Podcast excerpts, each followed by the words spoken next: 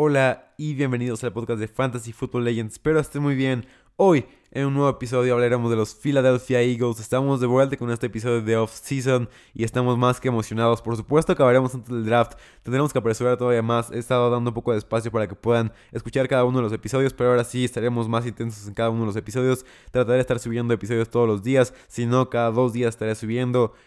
Este fin de semana, el domingo no fue posible sacar un episodio, el lunes no fue posible sacar un episodio, pero el miércoles ahora sí estamos con todo y estaremos subiendo cada día un episodio para que, te, para que tengas toda la información posible para estar al tanto en todo esto de fantasy fútbol y también de fútbol americano en general. Ustedes saben que aquí les doy la mejor cantidad de estadísticas con una buena cantidad de chistes y también eh, tienen todo para estar al tanto de la N F L. Por supuesto estaremos listos para el draft casi todo abril, espero, eh, espero poder tener todas las... todos como un poco de preparación para el draft, si no todo abril, por lo menos diez días antes del draft estaremos dando intenso, dándole intensamente a el draft, por supuesto. Y sin más que decir, viajemos a Filadelfia, la ciudad de Rocky Balboa. Démosle con todo a esta ciudad que está sufriendo, para, es una de mis ciudades favoritas, por lo menos en fútbol americano, porque esta afición es increíble. Si me escuchan en Filadelfia, saludos a ustedes, porque la verdad los idolatros son increíbles. Esta afición, este fanbase es algo verdaderamente de aplaudir. Me encanta eh, la pasión que tienen por el equipo, es algo, algo parecido a las barras que vemos en el fútbol a veces. Eh, me encanta lo que tiene este, esta ciudad, por supuesto son muy duros a veces con, la, con los jugadores, pero debe de ser así. Me encanta la, la buena cantidad de... no sé, es una, es una igualdad entre hate y amor al equipo, me gusta mucho esto. Y por supuesto yo no soy alguien así, yo soy más de root for players, not for teams, pero me encanta esta, esta idea. Bajemos, vayamos con el head coach Nick Sirianni. Es un ex coordinador, fue el ex coordinador ofensivo de los Colts. Ya anunció casi, casi, eh, la verdad un poco egoísta, un poco, un poco egoísta. Dijo que él va a llamar las jugadas de los Eagles. Su conferencia de prensa no fue tan buena, estaba muy serio. No fue este, este coach que llega al equipo a dar eh, como buenas, buenos discursos, a dar como buenas motivaciones, como lo hizo Eh, el coach de Dan Campbell de los Lions, que, que dijo que iba, que iba a forzar a sus jugadores a morder las, las, las rodilleras de los, de los rivales. Este fue más serio, fue un, un coach que vimos que no había ninguna intensidad, que no se veía como que daba discursos fuertes. No sé qué tan bueno sea esto, su primer trabajo como head coach de Nick Sirianni, veremos cómo le va. En la, en la ofensiva de los Colts fue brillante, marchaba muy bien las jugadas, era una ofensiva concentrada principalmente en correr el balón, pero también tenía muy buenas jugadas aéreas y con receptores bastante malos, no, no malos, pero receptores bastante pobres de nivel. También lo veremos de la misma manera en los Eagles, no es un upgrade para nada, tal vez sería un downgrade si quieres, si quieres calificarlo de alguna manera. Los, el core de receptores de los, de los Colts al core de receptores de los, de los Eagles, creo que el de los Colts es un poco mejor. Veremos qué pasa en la offseason, por supuesto, pero así será esto. Creo que va a ser un buen fit, por lo que les digo, que puede mover el balón, eh, corriendo el balón, y creo que sería muy bueno esto. Se va a ajustar a las fuerzas del equipo, ya lo dijo él en la conferencia de prensa. Va a mover su, su estilo de juego a conforme las, las fortalezas del equipo. Por ejemplo, por ejemplo, creo que Hurts va a ser beneficiado por esto. Creo que va a hacer muchos bootlegs, que van a ser jugadas fáciles para él, para que pueda aprender más. Porque como todos sabemos, Jalen Hurts no es un quarterback élite, no es un quarterback que va a resolver un partido, es un quarterback al que tienes que llevar poco a poco, es un quarterback que no ha aprendido bien y que creo que nunca va a aprender totalmente a, a liderar una ofensiva como un quarterback élite. Creo que no, este, este no es el tipo de quarterback que tienen aquí y esto puede afectarle bastante, pero creo que Nick Sirianni es un buen fit para él. Como offensive coach tienen a Shane Steichen, que no va a llamar jugadas, pero por supuesto va a ayudar a los entrenamientos y algunas cosas más. Fue el ex coordinador ofensivo de los Chargers.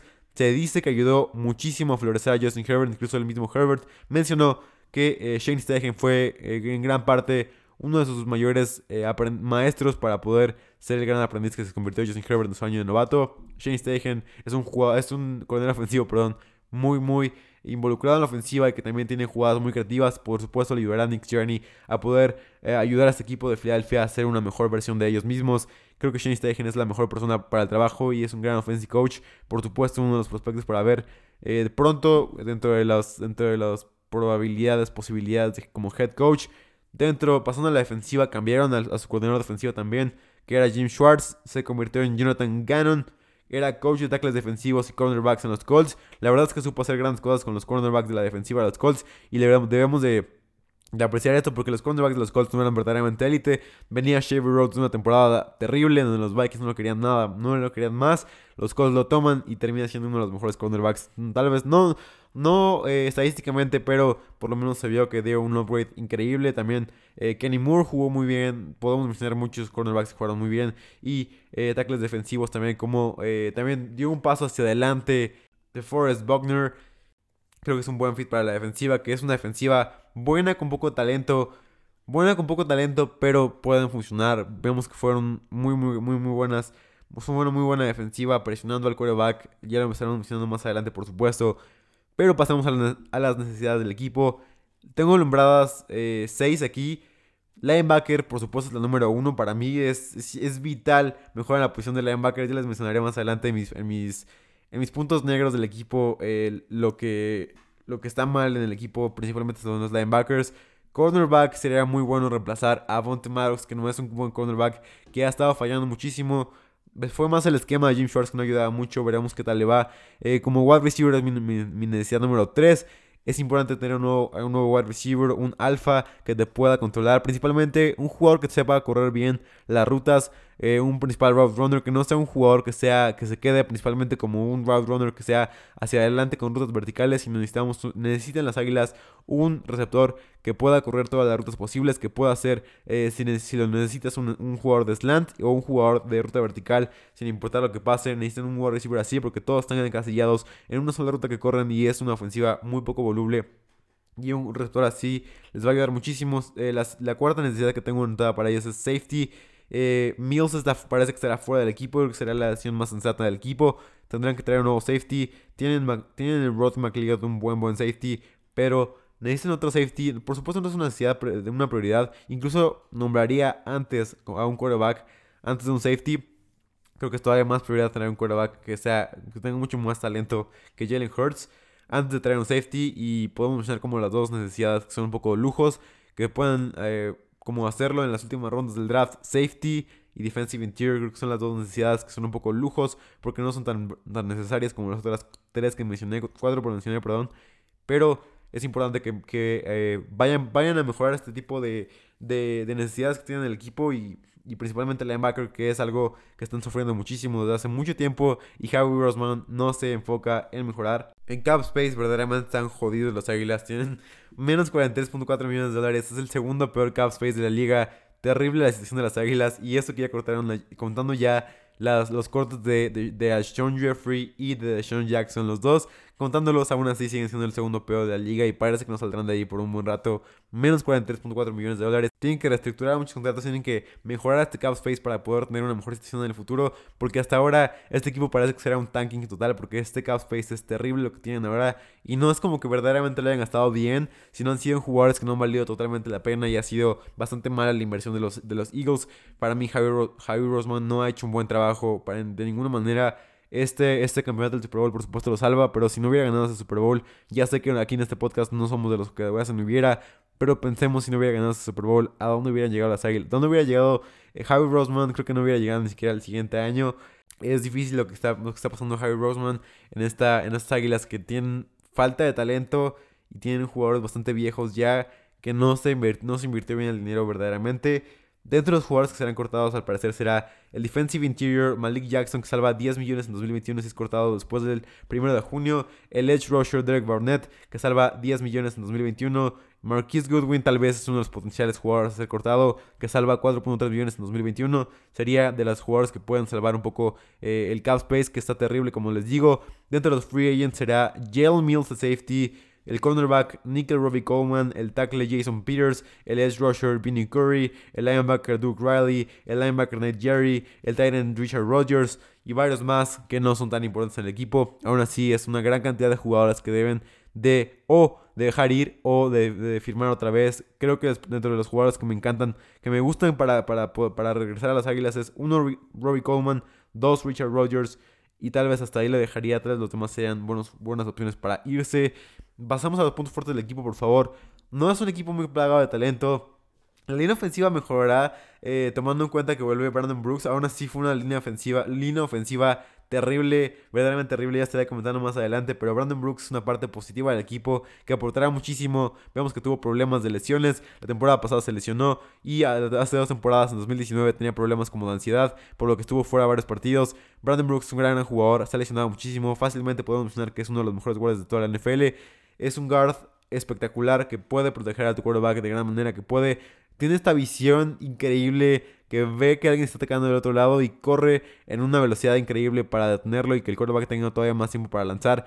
Es un gran, gran, gran, gran guardia y una gran adición, por supuesto, a la línea ofensiva de las Águilas, que ayudará muchísimo, sin lugar a dudas. Va a ser una ayuda inmediata al equipo, sobre todo para establecer el ataque terrestre, que será prioridad en este equipo, como se los dije, con Nick Sirianni y también con Shane Steichen, ahí que, que ayudó muchísimo a Justin Herbert a desarrollarse. Esperamos que esto pase también con Jalen Hurts. Eh, Pasando al lado defensivo, generaron presión de una gran, gran manera. Generando presión fueron verdaderamente élite.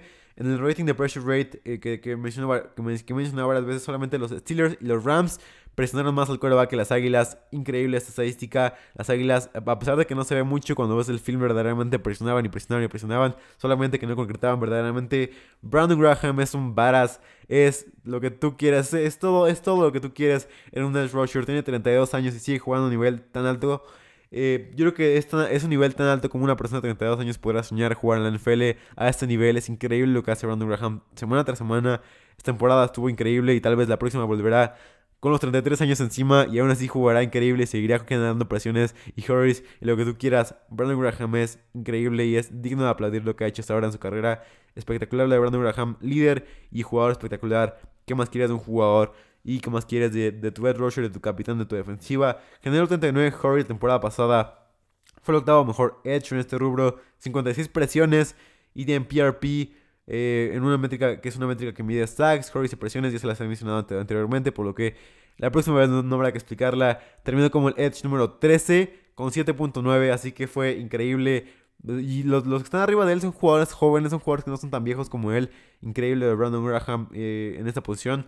Fletcher Cox jugó extremadamente bien, no, no, no es un chavo tampoco, como les digo, es un, es un equipo viejo que tiene que renovarse poco a poco, pero los jugadores viejos siguen jugando bien, por lo menos en la línea defensiva, y esto ayudó muchísimo a que generaran mucha presión, además de varios jugadores que mencionaré más adelante. Zach Ertz, al parecer, estará fuera del equipo como esta temporada, no está contento, no está contento con que se haya ido eh, el coach Peterson, y creo que es lo mejor para ambas partes. Zach Ertz es un buen tight end, es una roja, pero ha roto dos tacleadas en toda, en toda su carrera. No es por tirarle basura a Zach Ertz, pero creo que es un tight end que puede... Dallas Goedert se me hace mucho, mucho mejor en este, en este instante de la carrera. Anteriormente Zach Ertz era un jugador que por lo menos creaba un poco de separación entre los... Entre los eh, con, los corner, con los cornerbacks era un poco de...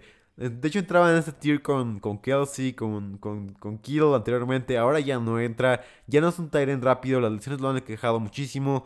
Ahora solamente es un tight end de zona roja, que por supuesto te puede aportar porque no, no se pone en duda la calidad de Zach Ertz, pero ya no es un tight end élite.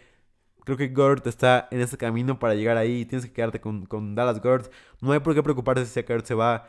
Por supuesto va a ser una notición, sí, sí, por supuesto. Pero Dallas Goedert es, es un tight end verdaderamente increíble. Poco se habla que recibiendo desde el slot solamente Travis Kelce, escuchaste bien, solamente Travis Kelce tiene más yardas por ruta corrida que Dallas Goedert. Y entre los tight ends que corrieron el cincuenta por ciento de rutas, Dallas Goedert solamente está debajo de Travis Kelce, Darren Waller, Mark Andrews y Noah Fant en yardas por ruta corrida con uno punto sesenta y dos. Zach Ertz solo tuvo cero punto noventa y dos, así que es una gran diferencia. Dallas Goedert está en ese camino a llegar ahí y si Zach Ertz se va, Dallas Goedert es una opción top diez legítima de fantasy, tómalo en cuenta, por supuesto. Como les he dicho varias veces, ya estaré haciendo episodios más adelante de fantasy cuando tengamos más información. Por ahora nada más son especulaciones y todo lo que decimos está bien porque nadie nos puede contradecir en ese momento. Dallas Goedert va a ser una opción top diez si Zach Ertz se va y si Richard Rodgers, si Richard Rodgers es reducido su rol. Creo que va a ser muy bueno esto, esto para Dallas Goedert, que es un gran tight end como se lo mencioné anteriormente. Un poco debajo del radar, pero... Dallas Goedert es un jugador que me encanta y que estoy muy alto en él en, este, en esta temporada. Junto con Irv Smith, que como ya saben, los Vikings cortaron a Kyle Rudolph e Irv Smith se convierte en una opción top siete, top ocho eh, del fantasy. Ya sé que va a haber personas que van a decir que no, que en los receptores tienen a Jefferson y a Thielen que le va a robar el target share. Pero fuck, fue Tyrant cuatro, Tyrant uno y Tyrant dos cuando Kyle Rudolph no jugó. eh, corría más de treinta rutas por partido cuando Kyle Rudolph no estaba. Irv Smith es un talento increíble, tiene gran cantidad de yardas por ruta corrida, y lo que quieres en un tight end es que tenga, que corra rutas, un número uno, y que dos, tenga muchas yardas por ruta corrida, y eso es algo que tiene Irv Smith. Me estoy desviando del tema. Ahora, Dallas Goedert es un gran, es un tight end que tiene las dos, que tiene nada más una, por, por lo menos, la temporada pasada nada más tuvo eh, la, el gran número de, de yardas por ruta corrida. No corrió tantas rutas como quisiéramos, por lo que no fue tan bueno. Pero cuando Goedert estaba solo, cuando no estaba Zach Ertz y cuando no estaba Richard Rodgers, Goedert era una opción top cinco, top siete fácilmente, y lo será una vez más si Zach Ertz está fuera del equipo y si Richard Rodgers no está. Gran jugador que corre muchas rutas y que, que además tiene muchas yardas por ruta corrida. Pasamos al siguiente tema. Travis Fulgham y Reagor. Eso es otro tema, es un tema aparte. Me parece que, que tiene una parte positiva, la verdad. Yo sigo creyendo en, en ambos. Hay gente que dice que Fulgham está acabado, que Fulgham se desapareció, que Reagor no fue un gran novato. Por supuesto, comparándolo con los demás novatos, no fue como quisieras, que, no, no fue como esperabas. Y además, tomando en cuenta que los Eagles tomaron a Reagor antes de tomar a Justin Jefferson, por supuesto, es difícil decir que Reagor tuvo una buena temporada. Pero lo vimos en el film. Cuando vemos en el film, como les digo, la N F L no solamente es de estadísticas, sino también es de apreciación. Lo que vimos de Reagor en el film fue algo bastante bueno. Apreciamos muy, muy buenas cosas. No estoy diciendo que vaya a ser bueno en Fantasy, pero puede ser una buena, un bueno, una buena apuesta de los Eagles. No para este año, sino para los próximos años, en donde tal vez tendrán mejor, mejores quarterbacks y mejores jugadores para estar ahí acompañando, acompañando a Reagor. Fulgham jugó increíble. Yo, yo saben que sí creo en él. Un jugador que, que mejoró, que la verdad estaba mostrando jugadas élite. Solamente porque de repente Doug Peterson, como ya saben, es un coach brillante. No lo es. eh, eh, de repente se le ocurre jugar en el slot, centrar en el slot a su jugador estrella, que es Fulgham, y meter a Sean Jeffrey, que es un jugador que ya es viejo, que no tiene velocidad, que no tiene manos para atrapar buenos balones. O sea, no tiene absolutamente nada para estar arriba de Fulgham. Lo sienta Fulgham y le quita todo este momentum que llevaba. Por supuesto, cuando lo metía no tenía ni la misma explosividad, ni la misma velocidad que tenía norm- normalmente cuando jugaba todas las rutas y todos los snaps. Fulgham de tiempo completo, quiero seguirlo viendo, creo que es una gran opción. Y además con alguien que, que, le, va, que le va a ver el valor, que le, que le va a ver el valor y que no lo va a banquear como por jugadores más viejos como lo hizo anteriormente Peterson, va a ser una buena apuesta. Sigan creyendo en Fulgham y en Reagor, gente, se los aconsejo. Únanse a este club en donde no odiamos a Reagor ni a Fulgham. Me gustaría ver más de ellos y creo que solamente fue un pequeño sample size de ellos dos. Va a ser una buena apuesta. Me gusta lo que vemos de Fulgham y de Reagor. Creo que debemos esperar un poco más para criticarlos todavía más fuerte. Vemos el film y vemos que hizo, hicieron cosas muy, muy eh, cool en, a lo largo de la temporada. Solamente que no le dieron la oportunidad necesaria ni el uso correcto a ninguno de los dos. El último jugador que me encantaría destacar de este segmento de las cosas buenas de los Eagles es Rodney McLeod. Gran, gran safety. Tuvo un gran, gran, gran año.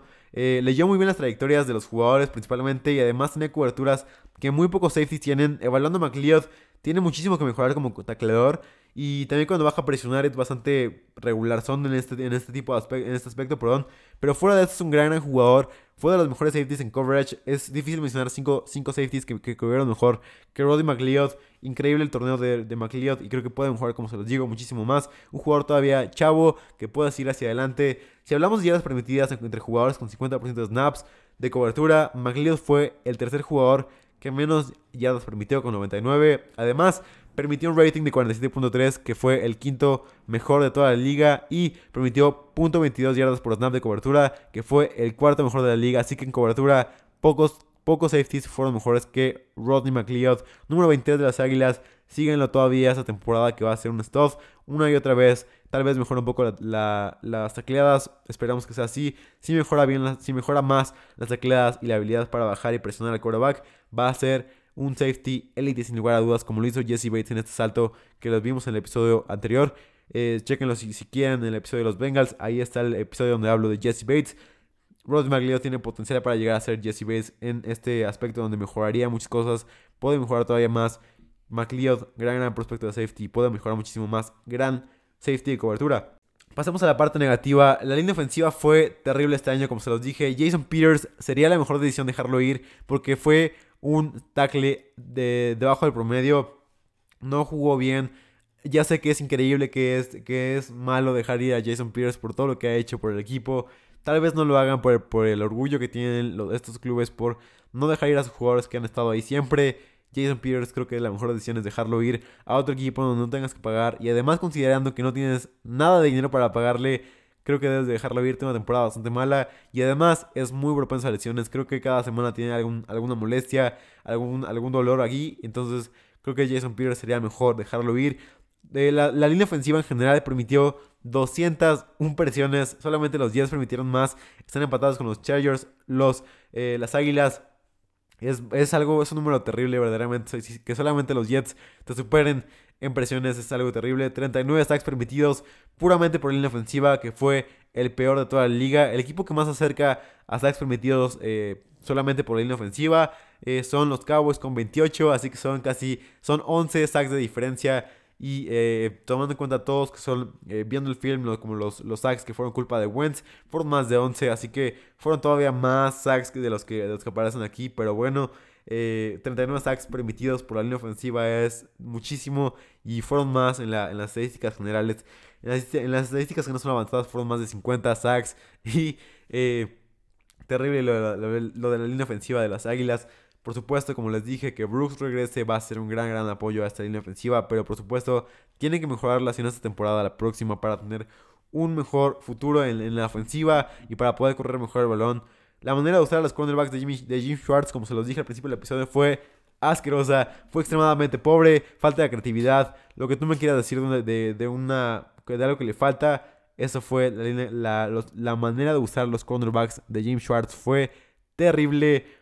Haciéndolos jugar defensiva de zona, eh, de una defensiva de zona muy pobre, sin ninguna creatividad, como se los dije. También utilizaba a Darius Slay de una manera horrible. No lo usaba sobre el wide receiver one como, lo, como había sido bueno toda la temporada, sino que lo que hacía era eh, ponerlo en zona y esperar que, que, que no hicieran yardas los receptores número uno del otro equipo.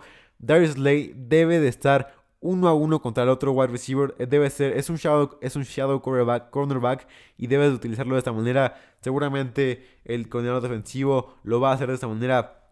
Además, porque Jonathan Gannon, justamente por eso lo trajeron de, a, a él, porque querían mejorar los cornerbacks. Acuérdense que les dije que Jonathan Gannon fue el coach de tackles defensivos y cornerbacks, así que Jonathan Gannon es la persona indicada para llamar las jugadas de los Águilas, para poder a mejorar este, este juego de cornerbacks y poder ser mucho más creativos. Como se los dije, Jonathan Gannon fue de los, de los, de los coaches más creativos de toda la liga, así que va a ayudar muchísimo a esta defensiva. Creo que con estos va a dar un salto tanto eh, Nickell Robey-Coleman, que se me hace una prioridad renovarlo, como Darius Slay, que debe de jugar muchísimo mejor, que seguramente lo va a poner uno a uno contra el wide receiver one.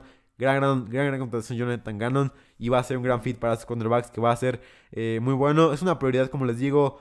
Deben de, eh, deben de mejorar en las prácticas esto, porque si Darius Slay juega una vez más en zona, no va a ser este cornerback increíble que veíamos anteriormente en los Leones. Va a seguir siendo este Darius Slay pobre que vimos en las Águilas, que la verdad es increíble. Podría ser un, un comediante de stand-up. Vean si pueden, búsquenlo en YouTube. Si no, lo subo en mi Twitter también.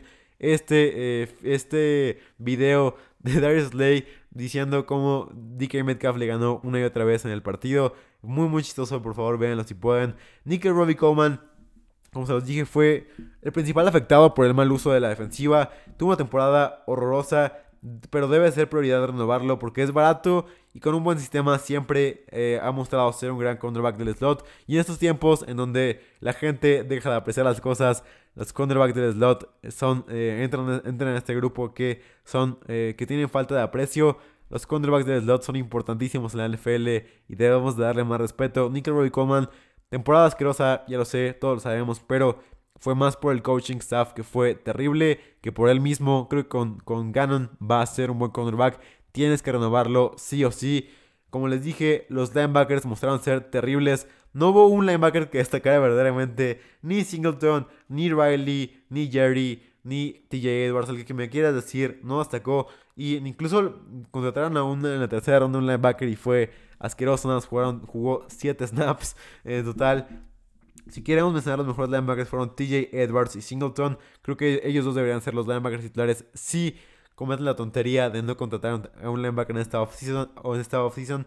Creo que Singleton tiene por lo menos las credenciales para ir creciendo poco a poco.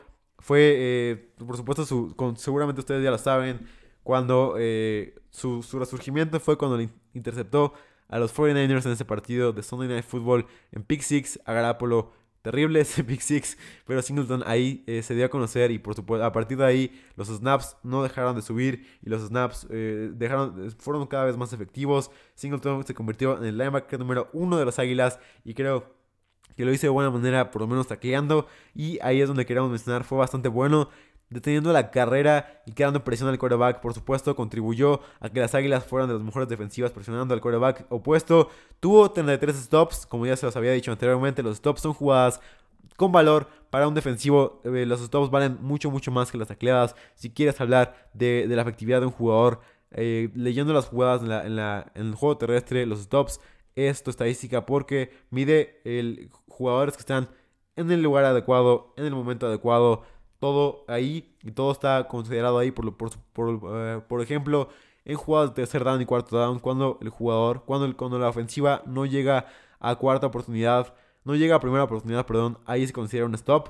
Y es el, el jugador que lo hace o los jugadores que lo hacen tienen medio o un stop. Y esto es muy muy importante para los equipos. Tuvo treinta y tres stops, muy buen número. Tuvo, fue el onceavo de la liga. Fue el quinto jugador con mejor porcentaje de stops, con nueve punto seis. Eh, linebacker me refiero. Gran, gran temporada, por lo menos tacleando para Singleton. Por otro lado, fue de los peores linebackers cubriendo. Permitió cuatro touchdowns, que fue el segundo peor de la liga. Y un rating de ciento trece punto cuatro. Fue el cuarto peor de toda la liga. Así que tiene que mejorar. Es, una, es un, un juego de, li- de extremos. Lo de Singleton fue, es muy, muy bueno eh, tacleando y haciendo stops. Pero es terrible cubriendo a los, a los jugadores opuestos. Debe de mejorar mucho este esquema. Creo que le va a ayudar al coordinador defensivo, como se los dije. Eh, pasando al siguiente tema para no extenderme más, Jalen Hurts no es la solución como quarterback. Eh, eh, podemos hablar muchísimo más de esto, creo que va, lo, lo hablaremos más adelante, pero Jalen Hurts es un jugador que le falta tanto talento para correr el balón, como talento para lanzar el balón, como talento para, para leer sus progresiones, como talento para tomar las mejores decisiones. Creo que le falta todo para mejorar, esperamos que lo haga. Como ustedes saben, yo apoyo cada, cada, cada vez que los jugadores caen en la boca de los analistas y Eh, salen y dan, todo, dan lo mejor de ellos y, salen, y son, son su mejor versión. Eso me encanta de los jugadores. Creo que Jalen Hurts podría llegar a ser en, en un caso lejano, si el sistema lo permite. Creo que Sirianni llega a ayudarle a Jalen Hurts. Normalmente pensaba que le iba a ayudar a Carson Wentz, pero ahora, pensando lo mejor, creo que Jalen Hurts va a ser eh, beneficiado por esta contratación de Sirianni. No es, la, no, no es el mejor quarterback. De hecho, estoy casi convencido que van a hacer lo posible por ir por un mejor quarterback. Eh... Me encantaría a mí que las Águilas fueran por un quarterback. Creo que es, es la mejor opción. Hablando ya en equipo, creo que la mejor opción para las Águilas es por, ir por un mejor quarterback. Y tal vez desarrollar a Hurts como un buen suplente. O venderlo a otro equipo que sí lo, que sí lo valore como tal. Que no creo que haya muchos, la verdad. Jalen Hurts es un quarterback increíble para el fantasy. Una opción top diez sin duda alguna. Pero no creo que acabe el año siendo titular. Sinceramente, ya hablando verdades, hablando netas, creo que Jalen Hurts no va a acabar el año siendo titular. Lo van a banquear en algún momento y va a ser triste, ya sé. Pero bueno, creo que Jalen Hurts no es, no es, la, no es la solución como quarterback. Pasando, pasando rápidamente, eh, repasando nada más. Los corredores de los Águilas son Miles Sanders, Boston Scott y Jordan Howard. Miles Sanders me encanta, sinceramente, más porque me gusta mucho la Universidad de Penn State. Pero creo que necesitan un, un jugador mucho más explosivo, que sea más pesado. Jordan Howard no es la solución. Boston Scott no es la solución. Yo diría que de, deberían dejar ir a estos dos jugadores y traer a un jugador mucho más pesado, mucho más eh, elusivo que Miles Sanders. Tener un, tener un comité de dos, de dos cabezas sería muy bueno para ellos. No, por supuesto no para el fantasy, no para, para los jugadores de, de Dynasty de Miles Sanders. Pero eh, creo que ya estás un poco jodido si tienes a Miles Sanders en el, en el fantasy por Jalen Hurts. Que va, va, es más o menos como lo que vimos con Taysom Hill, que daba, eh, que daba... que nunca daba pasos a cámara, que solamente se enfocaba cada que había un espacio en correr, correr, correr, correr. Creo que todo lo que va a pasar con Jalen Hurts. Puede haber un poco de espacio, pero no es verdaderamente una, no es una relación directa entre los quarterbacks que corren y los, los corredores que triunfen en el fantasy. Pues ya sé que es un poco confuso, pero si quieren que me explique más, sería, por ejemplo, dando ejemplos para, para ejemplificar esto, Lamar Jackson y J K. Dobbins, eh, Kyler Murray y Keenan Drake no son verdaderamente corredores que quieras tener en tu equipo de fantasy eh, totalmente, o sea, me refiero a élite. Creo que Miles Sanders es la, es la, está, entra dentro de este rango ahora con Hurts, dentro del rango de Keenan Drake, dentro del rango de J K. Dobbins. Ahí es un poco triste lo que pasa, pero creo que deben, deben de traer a un mejor corredor ahí, por lo menos para tener un comité muy bueno entre ellos dos. Miles Sanders, como les digo, tiene el talento, tiene el potencial para ser un jugador mucho mejor, pero creo que necesita un poco de apoyo también ahí. vayamos a terminar este episodio con mi offseason ideal, con mis bold takes de, la, de esta offseason. Eh, comenzamos con, creo yo que la, lo ideal sería hacer un trade-up, ya sea con Jets, Dolphins o Falcons, para tener a Zach Wilson y Justin Fields, que sería muy muy bueno hacer este, este movimiento. Si esto no, como les dije, Zach Wilson es un talento generacional. Ya salieron los rankings de Chris Simms, si pueden chequenlos en mi Twitter.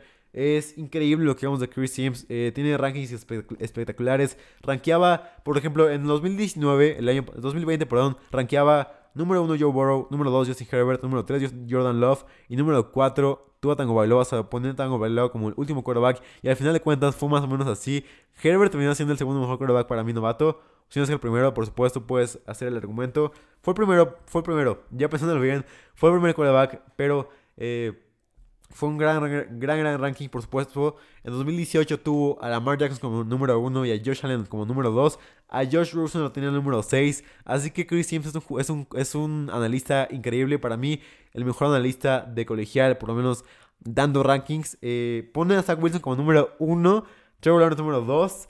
Eh, Mac Jones número tres. Es algo bastante raro, ya sé, tener a Trevor Lawrence como número dos, pero les digo, este chavo es muy muy bueno. Número cuatro, Kellen Mond. Número cinco, Justin Fields. Y número seis, Trey Lance.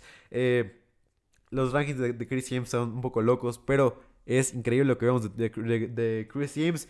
Vayamos ahora sí a esta offseason. Como les digo, trade-up sería ideal. Ir por Zach Wilson o Justin Fields, mejorar tu posición de quarterback. Si eso no es posible y deben de esperar su turno, ir por el mejor valor, ya sea Michael Parsons o Devonta Smith. Cualquiera de ellos me parecería, me parecería increíble para, los, para las Águilas. Por supuesto me encantaría Michael Parsons, pero como ya les dije, creo fervientemente que se va a ir a, la, a los Bengals. Estoy casi seguro que se va a ir a los Bengals, pero si Penei Sewell se va a los Bengals y Michael Parsons cae al seis, creo que es una prioridad antes de tener a Devonta Smith, Michael Parsons en tu equipo. Michael Parsons es una prioridad y me encantaría tenerlo ahí en las Águilas. Como les dije, ir por el mejor valor, ya sea Michael Parsons o Devonta Smith. Eh, cualquiera de ellos dos, como les digo, será bien. Si es Micah Parsons, entonces resuelven de gran manera el hueco de linebackers que tienen ahí.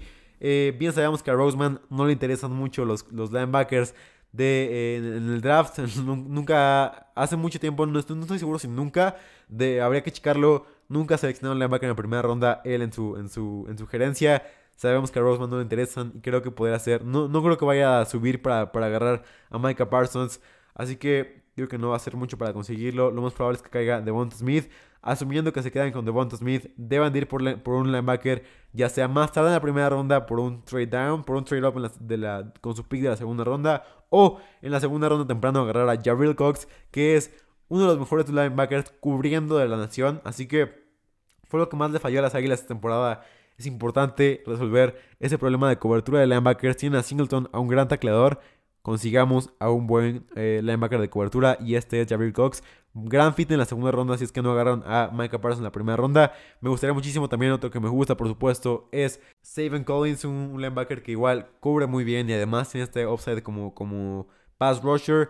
Por supuesto él sería la opción número uno si baja a la posición número treinta y seis. Si no baja, la opción número uno es Jabril Cox como linebacker. Gran, gran opción, y además mejora esta... esta debilidad que tienes como linebackers. Dentro de los linebackers que me gustaría mencionar, que podrías agarrar como en la cuarta, quinta ronda, incluso en la tercera, si es que los, los scouts siguen dándose cuenta de este talento increíble, es Jamin Davis, gran gran linebacker. No es principalmente el mejor eh, el mejor fit para las Águilas, pero no puedes dejar ir este talento tan bueno.